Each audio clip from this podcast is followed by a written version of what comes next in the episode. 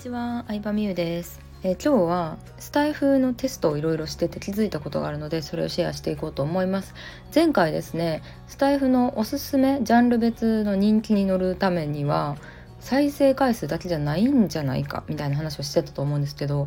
どうやらあのいいね率再生回数に対してのいいね率が結構関係してそうだなと思いました。うん、というのもですね実際に私自身がピックアップされた人気動画にピックアップされたのを見てみたところ、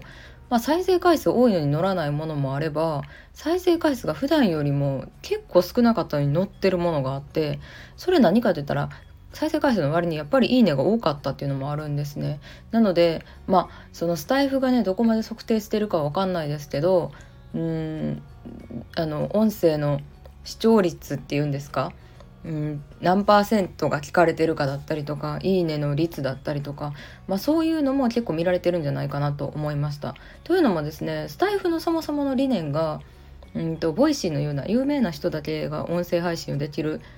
ものを作るというよりかはアメブロみたいに、うん、主婦でも、えー、普通の会社員学生の方でも誰もが音声配信をできる世の中を作るっていう理念があるんですね。うん、でそれを考えた時にやっぱり数が多かったら乗るだと、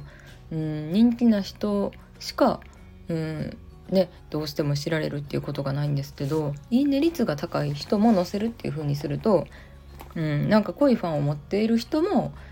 こう広められるというか紹介できるっていう仕組みになってるっていうことなんじゃないかなっていうのは思いました。うん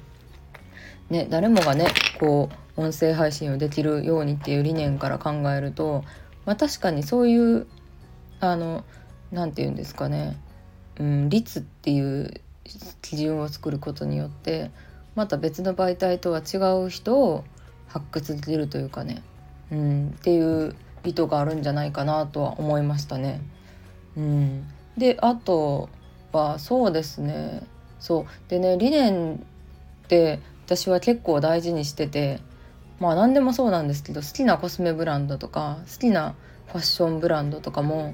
なんか結構理念を見るんですよ。うん、で最近ハマってるコスメエトボスっていう国産オーガニックのブランドがあるんですけど石鹸で落ちるんですね。で下地からアイシャドウからリップから全部石鹸で落ちるから肌に優しいっていうことであのいろいろ肌トラブルがあった時に調べてたどり着いたブランドなんですけど、まあ、かなり研究開発費にお金をかけていたりとかそれぐらいのいい成分を入れるんだったら本来だったらもっと高い、ね、金額で売ってるようなものもこう手に取りやすい価格だったりとかしてなんかねすごい工夫がされてるブランドなんですよね。15周年ぐらいなんですけどできて、まあ、理念をねあのしっかり持ってる会社でかつ自分自身が大事にしてるものだったりするとまあなんか応援したいっていう意味も兼ねて基本的にはそのブランドばっかりを私は買ってしまいますね。うん、コスメはずっとエトボスばっかりなんですけどでこのスタイフもあなんかどこで理念見つけるかなんですけどスタイフの理念は、まあ、別にトップページとかには書いてないと思うんですけどあのエンジニア採用ページがあったんですねスタッフとかエンジニアの採用ページがあってそこのスライド見た時にスタイフはこうこうこういう理念であのサービスを運営してますみたいな説明があってそこでこう特別な能力を持った人だけ有名人だけじゃなくて普通の人もこう気軽に音声配信をして人と交流できるような世の中を作りたいみたいなのがあったのでそれはいいなと思いましたね。うん、なので私はねあのお客さんとかクライアントさんとかにも